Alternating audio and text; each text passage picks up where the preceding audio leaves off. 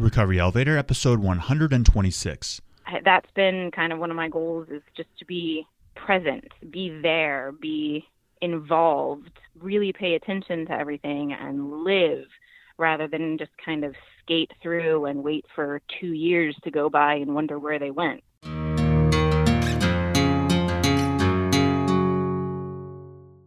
Welcome to the Recovery Elevator Podcast. My name is Paul. Thank you so much for joining us. According to the Recovery Elevator sobriety tracker on my phone, I've been sober for 1,034 days. On today's podcast, we've got Leah. She's been sober for 19 days and she's from Virginia. It's a great interview, so I encourage you to listen to the whole thing. Before we get any further, I want to thank Kathy Vaughn Lintel for doing a great job on the show notes for six months. And I also like to welcome Randy Ramsey to the team. He's been doing show notes for a couple episodes now. He's doing a great job. Randy was interviewed on the podcast about 15 episodes ago, I believe. Anyways, we are ecstatic to have you, Randy. Welcome to the team.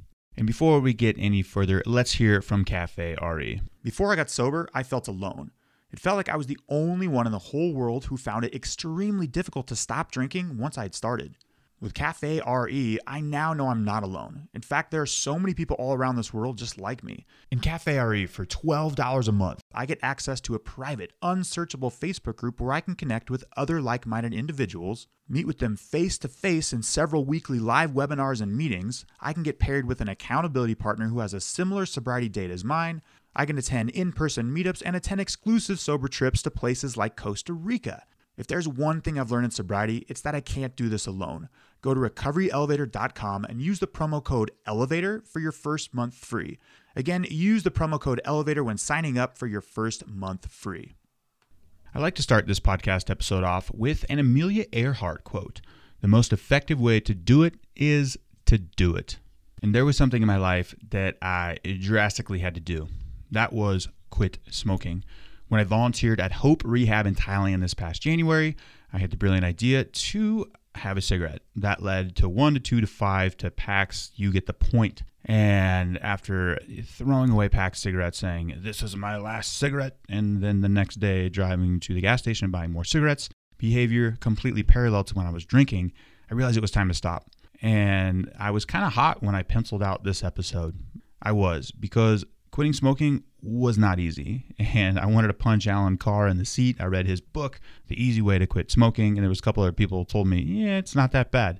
And so here's a couple takeaways that I'm going to apply to alcohol. Again, this is an alcohol podcast, but addiction is addiction and it's all a bitch. Let me tell you that. So I'd rather tell you that quitting drinking is hard. And I'd rather you email me and say, hey, Paul, you were wrong. It wasn't that bad. I'd rather do it that way and prepare you for the worst because I went into quitting smoking saying, ah, you know, I'm, I'm not that bad. I've only been smoking for five months. But wow, it was absolutely terrible. And I'm not through it yet. As I record this, it's day 14. And I know I can't keep it a secret. I need to talk about this and create accountability. So here's some notes that I jotted down about quitting drinking. Now, if you're still drinking and wanting to quit, this podcast episode is especially applicable to you. And again, I want to prepare you for the worst. Quitting drinking is hard, probably the hardest thing I've ever done in my life. It's like jumping off the high dive when you're a kid, except you do it every single day. And that high dive is about the size of the Empire State Building. But each jump, it gets a little lower and it gets a little easier with time. But I want to prepare you for the worst. So you're not listening to the podcast being like, yeah, that Paul Churchill guy's full of shit. This is really hard. I'm telling you right now this is going to be hard. And staying sober sometimes can be hard as well. It can also be incredibly rewarding depending on the program that you're working, but it's hard. Positive life change is not easy. So, here we go. Here are a couple things to keep in mind while you embark on this journey, and these can be applicable to any addiction that you're facing today. Number one, alcohol is shit. It's that simple. It's total, total shit. Beat that into your brain. Alcohol is like two thirds of Nicolas Cage's movies. Next thing is your best friend is a jackass. And my best friend was alcohol for a really long time. Again, beat this one into your brain. Alcohol is not your friend. Start drafting that Dear John letter ASAP and depart yourself from this toxic relationship. Next one is stop drinking cold turkey. If you're thinking about doing a taper strategy, this is usually how it goes taper off, taper off, taper off, on, then taper off, then on, then on, then on, then on, and it's back to the races again. It's just got to be cold turkey. You just got to stop drinking. Rip the band aid off. You're coming off a drug that is extremely addictive, just as, if not more addictive than heroin, crack, meth, nicotine, and cocaine. You don't hear many people successfully tapering off any of these other addictive drugs, especially nicotine. Just went through that. You just got to do it cold turkey. Another thing would be to toss the booze. Get rid of it. Get it out of your house, especially if you want to quit drinking or you're in early sobriety.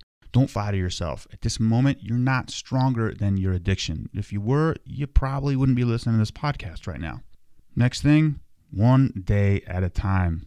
Wow, Paul, you've got to be some recovery guru with an IQ higher than Albert Einstein, but seriously, one day at a time. I made the mistake in my first go at sobriety of telling myself I'm never going to drink for the rest of my life. But today, on July 7th, all I can tell you, I'm not drinking for today. That's something I can stomach, I can handle, and I'm going to be just fine with that. This next one is imperative. Thinking must be flipped. Quitting drinking is 100% an opportunity to get a kick ass life back, not a sacrifice. You are not missing out. There's that FOMO thing, fear of missing out. When you're drinking, you're going to be missing out of a lot of things because you could be blacked out. You could be in a jail cell. You're going to be sleeping the day away with a hangover. You're not missing out anything. So it's very important that thinking is flipped and recovery, sobriety, a life without alcohol is an opportunity.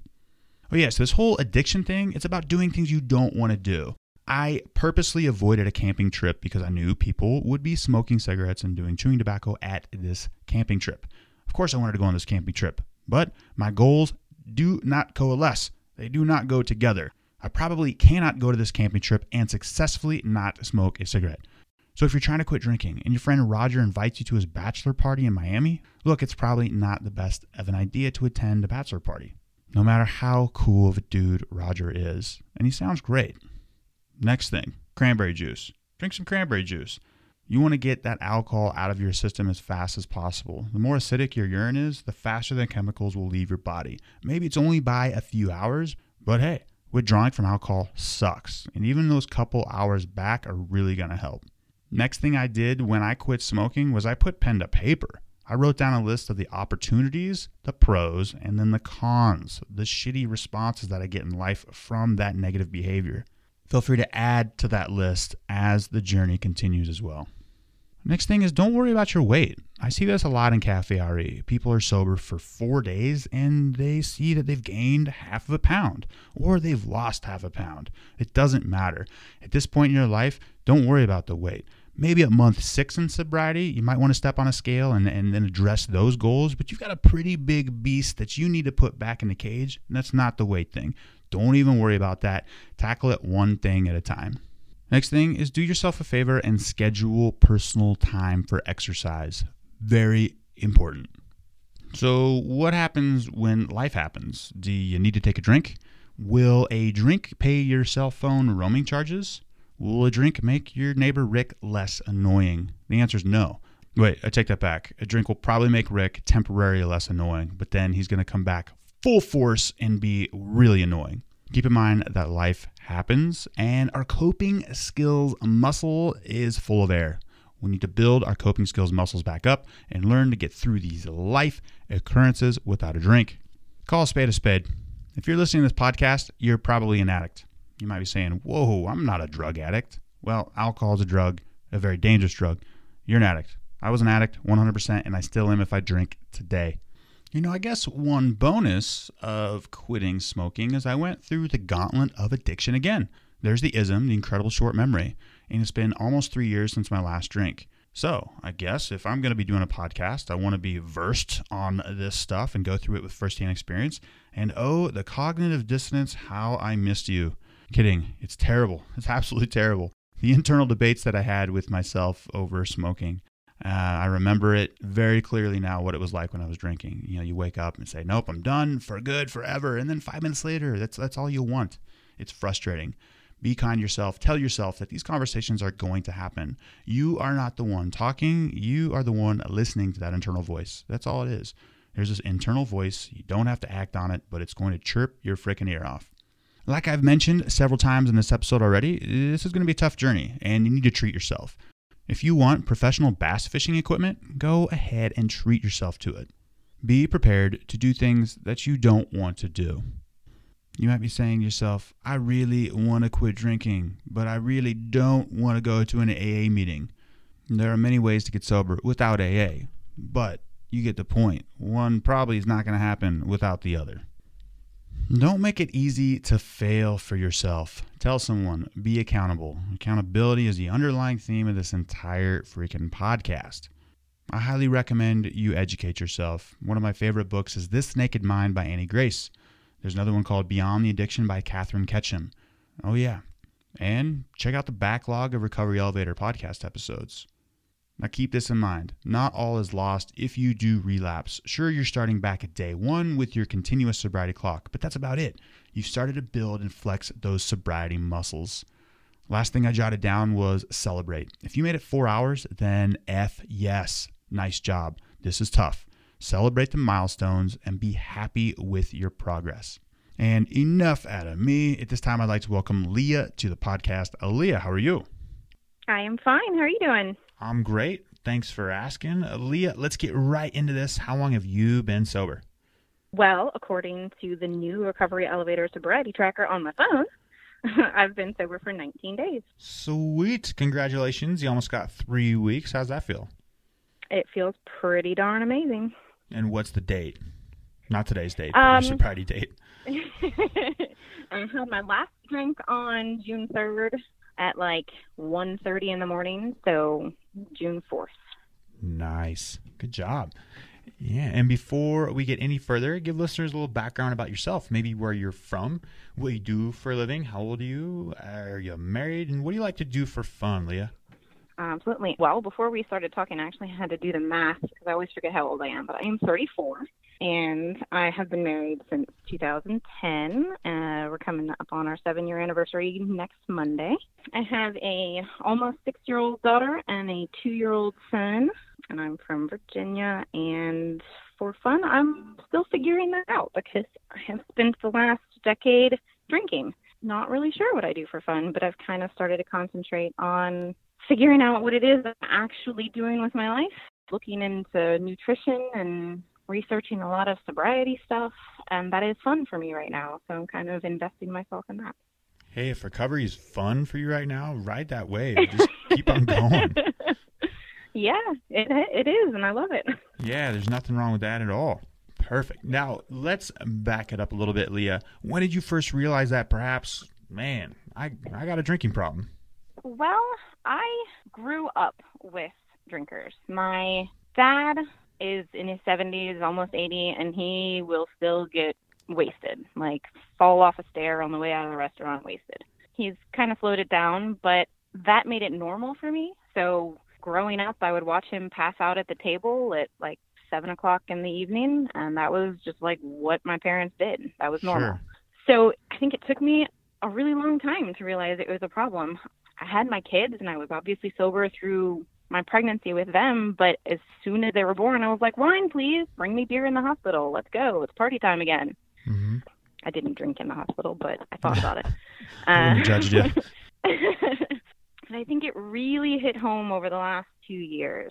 The divide between drunk and sober was getting shorter and shorter, and what do you what do you mean by that? Def- like I went from drunk to a different state of mind. I would go to bed drunk, wake up not drunk, but not really normal either. Hmm. Like foggy, like I was looking through the world through a screen door, disconnected from everything. So it was almost like you, you weren't ever sober. Sort of. I mean, I guess it was hungover, but I had never felt it didn't feel like hungover to me, you know? There was no nausea, there was no it was either the lack of alcohol in my system, needing it, or mm-hmm. it was just kind of deficient in other areas, probably nutrition and just not living well. And I couldn't ever get out of that little funk and fogginess until I got home and drank again. And then it was like, oh, okay, I'm clear again. And when I realized that that was the only way I could get that fog to go away by drinking again, I was like, this this is not how people are supposed to be living. no, no, they are. I should feel good. yeah, but then, Um, and then did you reach the point, Leah, where you know you, you take your magic tincture called alcohol, and then it didn't Oh. work? Did you get to the point where even that didn't work? In a different way, it didn't work because it also grew into depression and stuff like that. It would it would clear that fog, but then I'd enter drunk, and it would ha- happen really fast because in order to get rid of that fog, I was like, I need to chug this glass of wine, Mm-hmm. and my glass was a like Thermos. red solo cup filled to the top, you know, yeah. Uh huh. And it was like walk in the door, down that. Okay, now I feel better. It wasn't to relax; it was to feel normal again. Mm-hmm. But then I'd very quickly go from feeling normal to feeling, whoa, it is only 6:30 and I am drunk, and how am I going to get through the rest of my night? Sure. Got Mm. kids you got to feed and be a you know be a wife and a family member, and that's that's tough to Yeah. do. And I, I, I thank you for clarifying that. I've said this on the podcast a bunch in that sobriety and being drunk it, it it's a matter of life and death, and I don't want to go that dramatic with it, but it's a matter of life and death as in you're not living is is I know exactly what you mean now because I wasn't living for for anything. It was just this yeah, I was breathing air in between times of when I was drinking or not. And it's it's really miserable to just, you know, be sober but at the same time you're like, wait a second, I'm not even alive right now. Yeah, you're just waiting for nothing, and the only thing that you have to look forward to is like feeling a little maybe happier because you drank something. Yeah. and it's especially hard with kids because you feel like you should be super invested and present and that wasn't happening with me i was kind of just like uh-huh yep yeah and hoping they wouldn't call me on not really being attentive. Like i mean I, they weren't in danger or anything but i wasn't really listening to what they were saying. I was thinking about myself and other things. That's been kind of one of my goals is just to be present be there be involved, really pay attention to everything and live rather than just kind of skate through and wait for two years to go by and wonder where they went. Absolutely. The interview I did this morning, that was kind of the underlying theme that came out of it was is clear, you know, present and being in the moment. And with 19 days of sobriety, have you noticed you know, an uptick of being mindful and, and being present in the moment? Absolutely. I'm I'm there for things. I kind of looked at I I felt like I wanted to give a little spin on my story as like a mom because it's kind of hard to have moms admit that they're an alcoholic because that's so unacceptable. So when I spin it as a mom thing, I hope people can apply it to their lives as well if it if that's not where they are. But as a mom, I would watch other moms be like, "Oh, I'm going to go do this and this and this and we did this this weekend and after we did that, we went to a party for the kids and we went took them swimming and we went hiking." And I was like, "Ooh, that sounds exhausting." And when did you drink when you did that? Yeah. And now I'm like, "Hey, let's wake up. As soon as the kids get up, let's go hiking. Let's drive an hour to go to this place we've never been and take them to this great place and show them things and let's go for a walk. Let's go for a run. I took my two year old running the other day. That would not have been something I did before. I'm Can kids listening run to at my age daughter. two, or I'm- you have to like put put them in a wagon? Put 'em in a Mine wagon does. or something. No, that's pretty cool. Mine ran for a mile. It was insane. That's incredible. Um, he's kind of an energizer bunny. But you know, listening to my daughter, having conversations with her, asking. I mean, I used to ask her questions, but when she'd give me my, an answer, or if she wasn't in a good mood and didn't want to conversate with me the way I wanted to, I'd be like, "Fine, um, moving on." I was grumpy and unable to live on other people's terms or deal with them. I, it's just so much better now. I'm able to be there and want to be awake for everything. Yeah, I want to back it up a little bit, but you just said something that I want to dive a little deeper in, into. You said you know, live on other people's terms. What does Mm. that mean for you? I always wanted things to be my way. Like I didn't want to be inconvenienced. I didn't want to be taken away from my free flowing tap of wine box. I wanted not to be bothered with anything that wasn't directly in front of me and involved me. Super selfish. We tend to be So- very selfish. a lot of people. Yeah. And you, the phrase we hear a lot in recovery, especially in the rooms, is life on life's terms. And it was this failure of my control of other people, my surrounding environments, that you know gave me the case of the F it's like, yeah, F it. I'm I'm drinking. Can't control the weather, the people, Yeah. and oftentimes I can't even really control myself. That that's hard at, at the same Oh, time.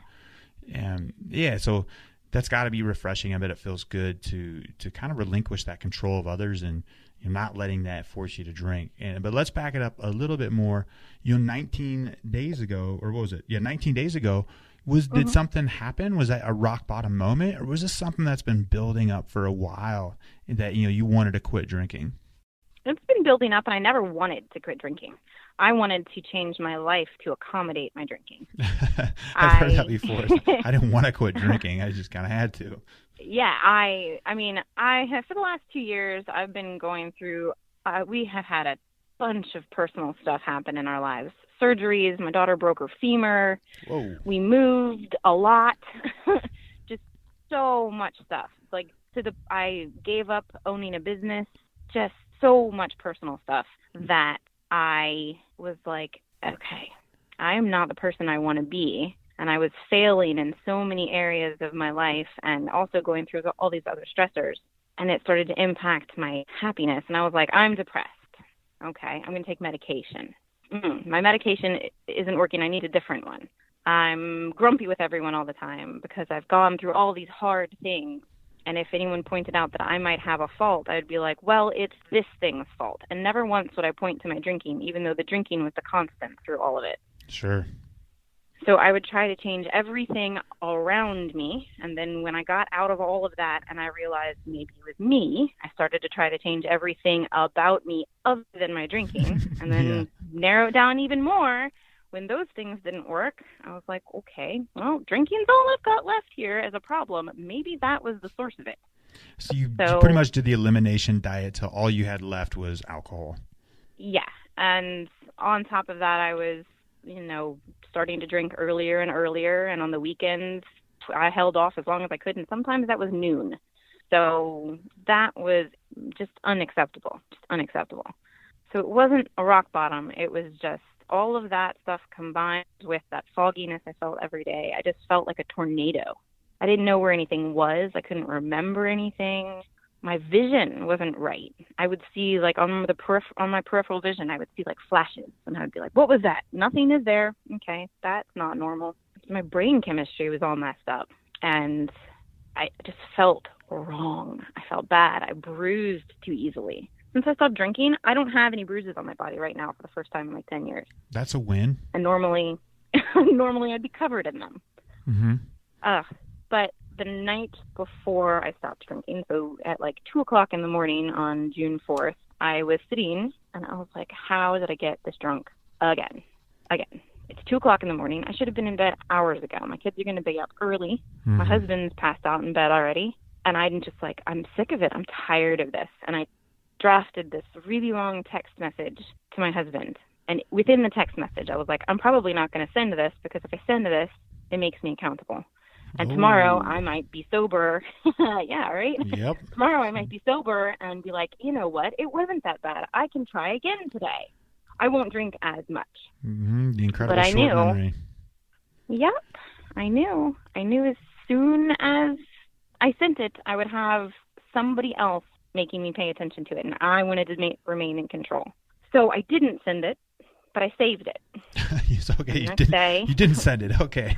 You saved it though. I didn't right. send it. And then what happened? I saved it. Yeah. The next day, I joined this app called Sober Grid. I had Mhm. done a whole bunch of research before, and I've been listening to you for, oh gosh, I don't know, six months probably. Well, thank you for listening. Um, yes, I love it. It's the number one thing that has kept me on track. You're a sweetheart, um, Leah. Thank you. so I've been doing a whole bunch of research before, and I kind of had an inkling that I needed to do something about this, and it just ramped up in me until that two o'clock in the morning text message, and I was just angry at myself. So that was my bottom, but it wasn't like get arrested or you you know I don't know wake up in a dumpster asleep on a pizza or something like that. It wasn't anything crazy or bad. It was just I was furious with myself for the way that I was treating myself and everyone else. And so the next day, I took that text message and I posted it on Sober Grid, and that was kind of my like jump into accountability. And then I started. I didn't drink that day. I was like, I'm. I can't. I was hungover that day, but I from that day I started doing more. I took my daughter to a little stick horse race. I took my kids to the river and I want to go to a stick hike. horse race. Sounds It was hilarious. yeah, is it there for were kids adults or doing adults? it. It was there pretty, were. well, it was for kids, but the adults did it too. It was pretty pretty funny. I'm not allergic to stick And- horses, by the way. they don't they don't uh, make you want to die, right? No, I don't think so. At least, That'd be a bad joke if they did. so that's it. That was that was my bottom. Was just getting so mad at myself that I couldn't ignore it anymore, and I didn't drink the next day. I didn't even tell my husband that I wasn't drinking. He thought that I was drinking. I finally told him that I wasn't going to like three days later, and he was like, "You mean you weren't drunk yesterday?" I was like, "Nope, I haven't had anything since." Wait, wait, Leah, you've been No. sober for these last three days? I had no idea. That's the worst part. I no one ever knew when I was drunk. I Yeah. I'm I used to joke that I was trained really well. Like my parents raised me to be a drinker, you know? hmm I could hide it. I could drink men under the table. I was always the last one standing. And so, how did your husband was- take this, though? Did you? I mean, is he still? Is he on board fully? With did you ever read him that text message, or is it just like, oh, Leah's going through this thing where she's not drinking? um, I sent it to him. Eventually, I, I did send it to him, and he is on board. He's very supportive. He doesn't bring alcohol in the house. I have gone and gotten it for him. I will. I offer to. He doesn't ask me to. I don't know why it's not hard for me yet. I'm sure it will be, but as of right now, I'm. I'm just so angry at it that it. I have no interest in it. So he's on board for me. He's not on board for himself. He does not think that he has an issue. I would say by everyone else's definition, he does. But he also has the ability, or has had in the past, the ability to stop. And it was me who did not support that because I didn't want to be alone in it. Sure. So he would quit, and I would say, What? Come on. You can't leave me here. nice job, Leah. Way to go. yeah. Even through that, he he made it for like two months one time until finally he was like, "Fine, we're going out to this fancy dinner. I'll have a I'll have something." So That you think bi- you might be me. a trailblazer in sobriety here with, within the family? Do you think he might follow suit? Mm, he's cutting back, and I think maybe I- it is kind of a hard thing for me. And I've told him this: it's hard for me to be sober and watch him be drunk because drunk people are silly. Like they, Indeed. you know, their eyes squint a little bit, they wobble back and forth. It's just, it's not as much fun to watch it from the other side as it was to be with them. hmm Yeah, yeah. And, and so, what was it like the first, you know, 24 hours, 48, 72 hours? You know, did your did your brain, was it mind playing tricks on you? Was it hard physically? What was it like? It wasn't hard physically. I had thought over the course of um, probably the last year that I was physically dependent because, oh, that was actually a no shit moment for me. I would wake up and my hands were shaking, and I'd be like, oh, frick. Uh oh. Red flag. Yeah, it never, you know, forced me into like I need to take a drink right now or anything. It was like, oh, I need to drink less tonight, which never happened. I didn't have any physical issues. I had a habit, you know, I had to kind of create a new habit for myself. I was used to my routine of getting home from work or getting off work, picking up kids, coming home, heading straight to the wine box. I had to find something else to head straight for. So I I had listened to or read, I can't recall what it was that I got this from, but a lady was used to drinking and she was used to cooking while drinking wine and she said she has switched to coffee. So she has coffee while she does those things. So I was like, Coffee, I like coffee. Let's try that. And it has helped. It's you know, it's warm, it's relaxing, it's comforting and it kind of reminds me of my mornings and my mornings are very nice and like relaxed and instead of the night and routine so kind of mixed things up for me so i would just substitute things where i used to be drinking i'd drink something different or i started running just anything to fill my time i've started doing things with the kids after daycare and school pickup instead of coming home where I might be tempted to fall into a habit. So yeah, it's hard to get through that little craving, but it hasn't really hit me more than like once a day, I would say. And that statistic that you often give of 20 minutes to get through a craving is pretty accurate, I would say. I went out to our favorite bar. We go every Tuesday for trivia, which would you would think would be torturous, but I got a glass of water and I went to the gym and I looked in the mirror and I was smiled and jumped up and down. I was like, ah, I did it. I'm just having water and it feels great. Nice job. You said something earlier where it's a lot of habits. You know, we need to break a bunch of habits. You know, that's part of yeah. why getting sober is so hard. It's just the simple habit of walking in the door, going straight to the wine box, and boom. But you're replacing those habits, and each time we reinforce those new healthy habits, it just gets a little easier. And so you have experienced cravings. You said about once a day, right? And you know what? What do you mm-hmm. do when those when those will come? Well, I think kind of it starts before the craving hits for me.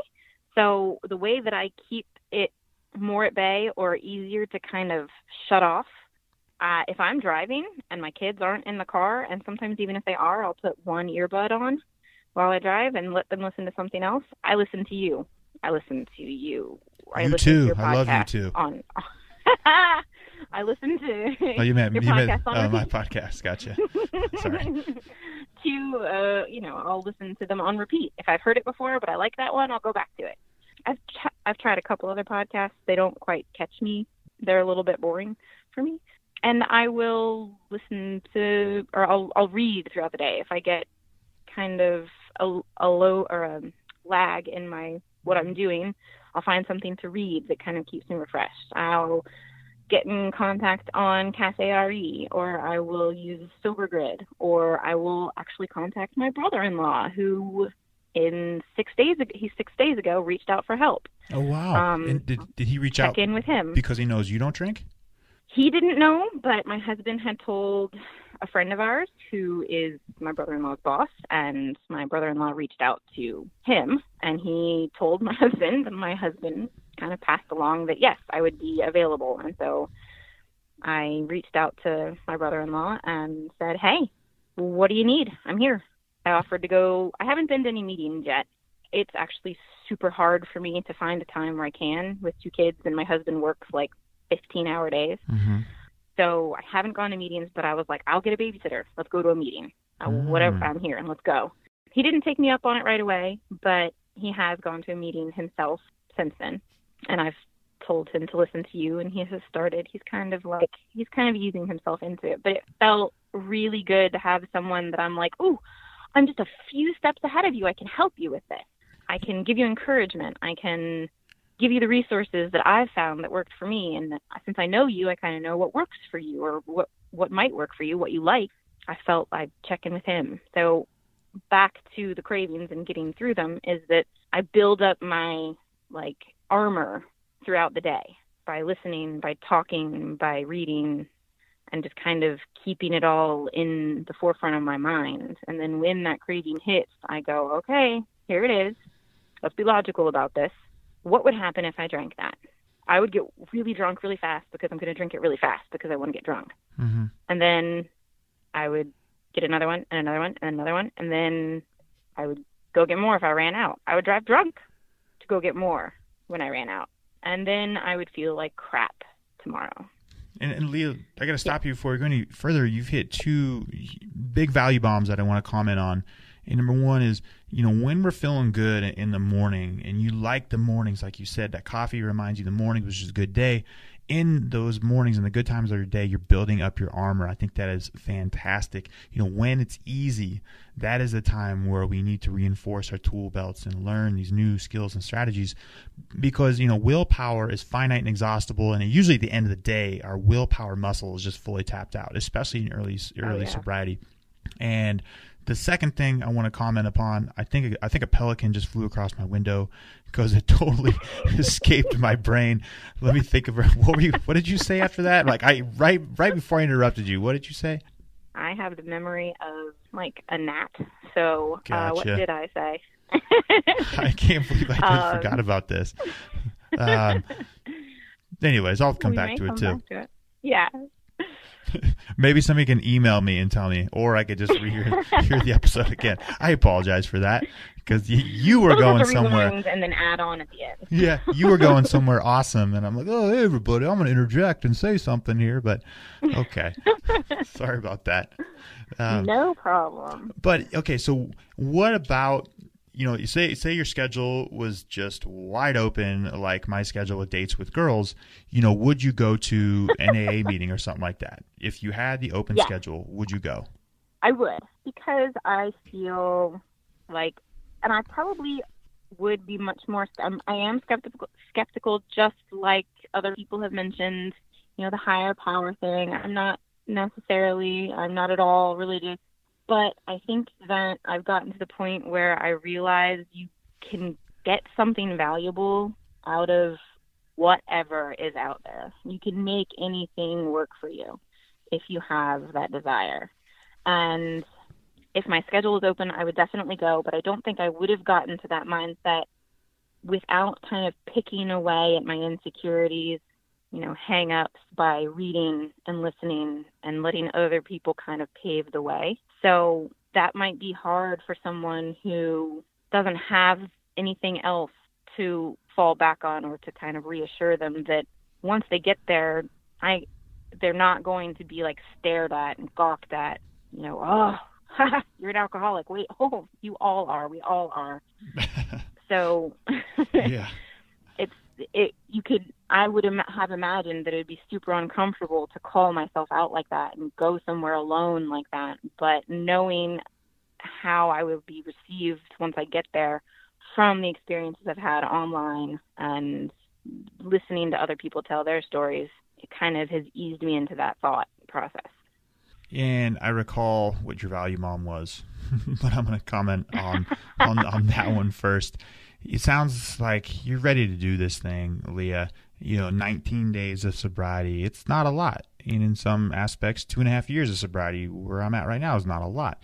But it sounds like you're ready to do this. If you did go an AA, to an AA meeting, take what you want, leave the rest, and focus on the similarities, not the differences. And what you said earlier, you know, I totally forgot, is my favorite tool in recovery when I can just think the drink through, play the tape forward, like you said, you pragmatically think, well, what happens when I hit that box of wine? Like you're not going to have one solo cup, you're going to have three or four or the whole box. That's what it was. Right.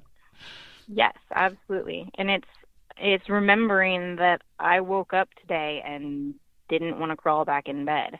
I woke up earlier today than I ever I mean that's been the best thing for me is my mornings are amazing.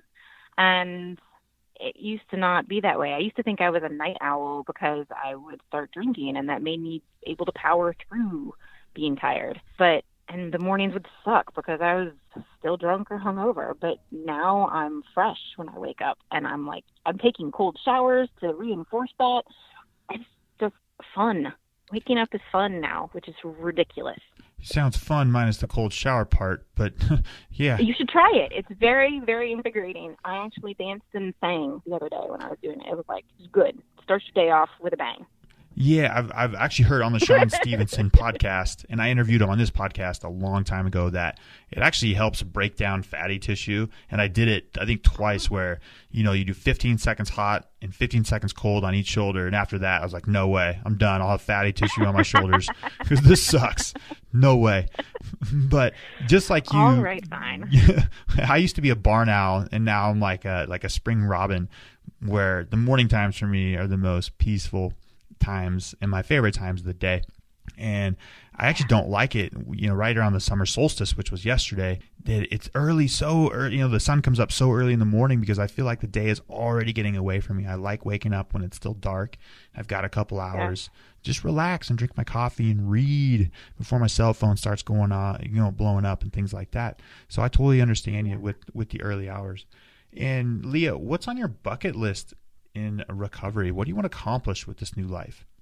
Well, first and foremost, be present and be engaged and mindful. I did a lot of research before I started this portion of my journey, but just like self improvement. That is kind of the overall theme of anything that might appear on my bucket list. Get more fit. figure out. I've kind of gotten to the point where thinking of alcohol, I used to just think of it as something that made me feel good, but you call it a poison. It, it is. It's a chemical. It's terrible. It's in gasoline. It's nasty, nasty stuff. And what other things have I been ingesting that are also nasty, nasty things and just contributing to my overall fatigue and lack of luster? So I, I'm kind of passionate and want to check that off my list of getting healthy. And other than that, I think just spending really quality time with my family and teaching my kids how to enjoy life and live it well. That's basically it. I don't have anything grandiose. I've already done a whole bunch of fun stuff. I want to do the meaningful stuff now. Yeah, that stick horse race sounds pretty sweet. You can cross that off your bucket list. exactly. definitely on my bucket list now. But you know, I don't want to be a negative Ned on the podcast, but alcohol is shit. it's pure It poison. that stuff sucks. It does. It really is. Terrible. And you know, what's your plan in sobriety moving forward? Walk us through a typical day, and how are you going to get day 20, 21, even day 30? Well, definitely the one day at a time thing. So, starting my day, I don't have a rhythm to it yet, but what I would really like to do is wake up even earlier and have like half an hour, not necessarily to meditate, but to just like center myself and think and kind of project myself through the day so that I can kind of get over the hurdles before they get to me. Read more, research more. I'd like to know more about the science behind alcohol and what it does and why it was so attractive for so long and genetics, just learning all of that stuff to kind of keep me focused. And then listening to you, I your podcast should be kind of every day. If you could ramp that up, that'd be great. But if not, that's fine. I'll listen to them on repeat. I'll put that in the suggestions Um, box. Thank you. no problem. Staying involved with people who are like minded, checking in with the people like my brother in law, kind of reaching out when I might need something or making sure he doesn't need something. And then that's that's really how I'm doing it. I would like to add meetings. I kind of gave myself a timeline of get through this interview and kind of see how I feel, how, if I'm running out of resources that are really doing the job. And then maybe next week I start go to a meeting and then add them in, get involved in a group. I started researching things other than Alcoholics Anonymous, like Smart Recovery. And there was another one that somebody mentioned on the Cafe RE board. Was it But I- refuge? Mm, I, it was like SOS, I think. Does that sound familiar? Something that was secular. Yeah, I, I think I've heard of. Uh, not ringing a bell actually, but you, you know, there's so Well, many other pathways, and it sounds like you've got a Yeah. pretty strong recovery portfolio already. But you know, like you mentioned, it's it can always be you know, bolstered. You can already add more things to it, and you know, we have reached the rapid fire round. Leah, if you could answer these questions within 30 to 60 seconds, that would be great. Are you ready? Yes. All right, Leah. Number one, what was your worst memory from drinking? There was one night where I actually thought I was going to lose my mind. Did a lot of fighting with my husband when we were both drunk, just like all out screaming matches, picking at little things. And I don't know what it was, but he had said something, and I went around the house holding my head, going, I think I'm going to lose my mind. I think I'm going to lose my mind. I was losing the grip on reality. And I just like shut myself in a closet and sat on the floor and cried. And I was just, I thought I was never going to come back from it. Wow. Well, welcome So, back, Leah. That was pretty bad. Thanks. Yeah, you were on the better side of it now. And Leah, we've all heard of that aha moment. Did you ever have an oh shit moment indicating, oh no, I can't control my drinking? Definitely waking up with my hands shaking. That was bad. And then the times in the last year that I would get off of work, go pick up the kids. But right before I picked up the kids, I'd stop to get what we call, my husband and I, a juice box. Those little boxes of wine that have a screw off top that you can drink very conveniently right before you walk in the door. Yeah, 500 So- milliliters. Uh, those things, every time I see those at the town pump, the gas station, I just shudder because that's, I was drinking those when I got my DUI, and those things are just, oh, they're brutal. Yeah, that and I, you know those Copa Vina, the little cups with the removable foil lid. They're, I think that's what they're called. They have those by the checkout station at gas stations, and it's just a cup of wine with a foil lid. I was like, oh, the to-go cup. That is, they are marketing to the alcoholic who is driving. Yeah, I never got one of those, but they exist. How does that fly? Like, yeah, I mean, there's so many things wrong with that, but oh well. Yeah. And then, you know, what's your favorite resource in recovery, Leah? You mentioned a bunch, but what's, uh, you know, what what are your favorite resources? I, I think I've kind of driven it home. Definitely your podcast. Thank you again. And I think in general, the overall theme for that would be a community or just something to hold on to that's kind of like there when you need it. So if it's a book or a podcast or just looking up things on the internet, just something you can grab when you need to remind yourself why you're doing it or why you shouldn't drink or what's wrong with drinking. And oh. then, in regards to sobriety, Leah, what's the best advice you've ever received?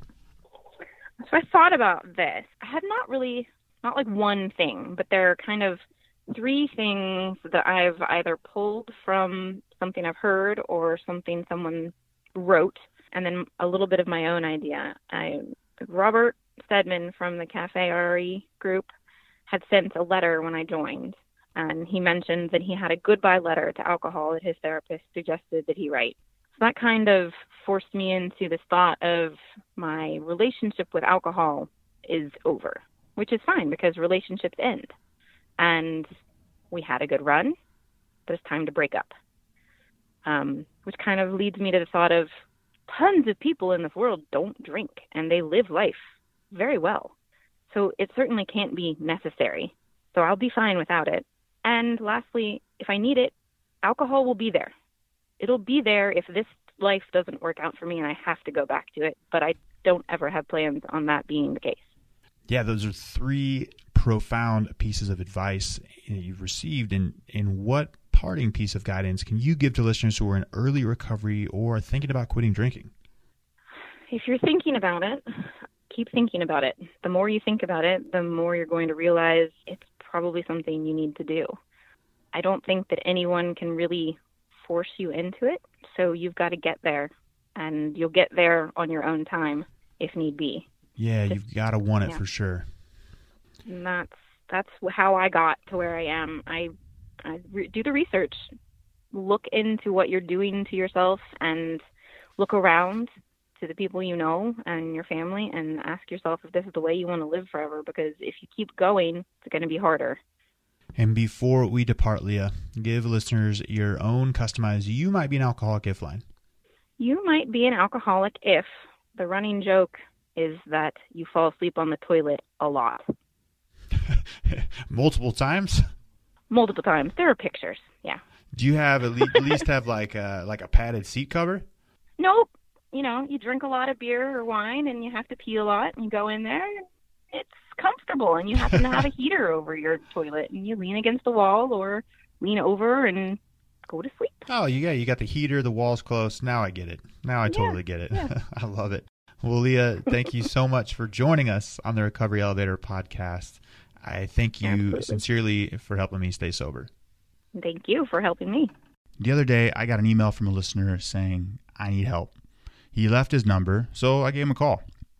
He started telling me a story, and man, it's tough. It's hard to hear this stuff. And I've been on many of these phone calls, and I like to just listen. But this gentleman proceeded to tell me how much he has lost due to this addiction, due to alcohol, and it was no short list.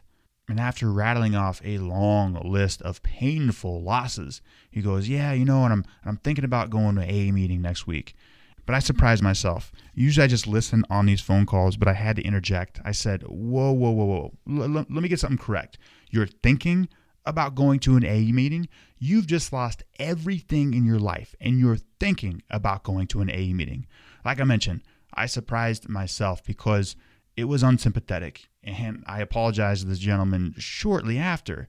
But being removed from a drink for nearly three years and hearing the story, it sounds completely asinine, but all I need to do is think back to when I was drinking. And yeah, I did and said the exact same thing. I was in so much pain and I had lost so much, but I still wasn't ready to do anything about it. Our vision is so blurred when we are drinking, when we are in the middle of our addiction, that oftentimes the correct path or a healthy path is hard to see. But since I was removed from the conversation, it was very clear that, yeah, an AA meeting would probably be a good idea right about now. And I did get a text from this gentleman. He's on day two today. And if you are listening to this podcast, I want you to know that you can do this, and I'm in your corner 100%. Okay, recovery elevator. We took the elevator down. We got to take the stairs back up. We can do this.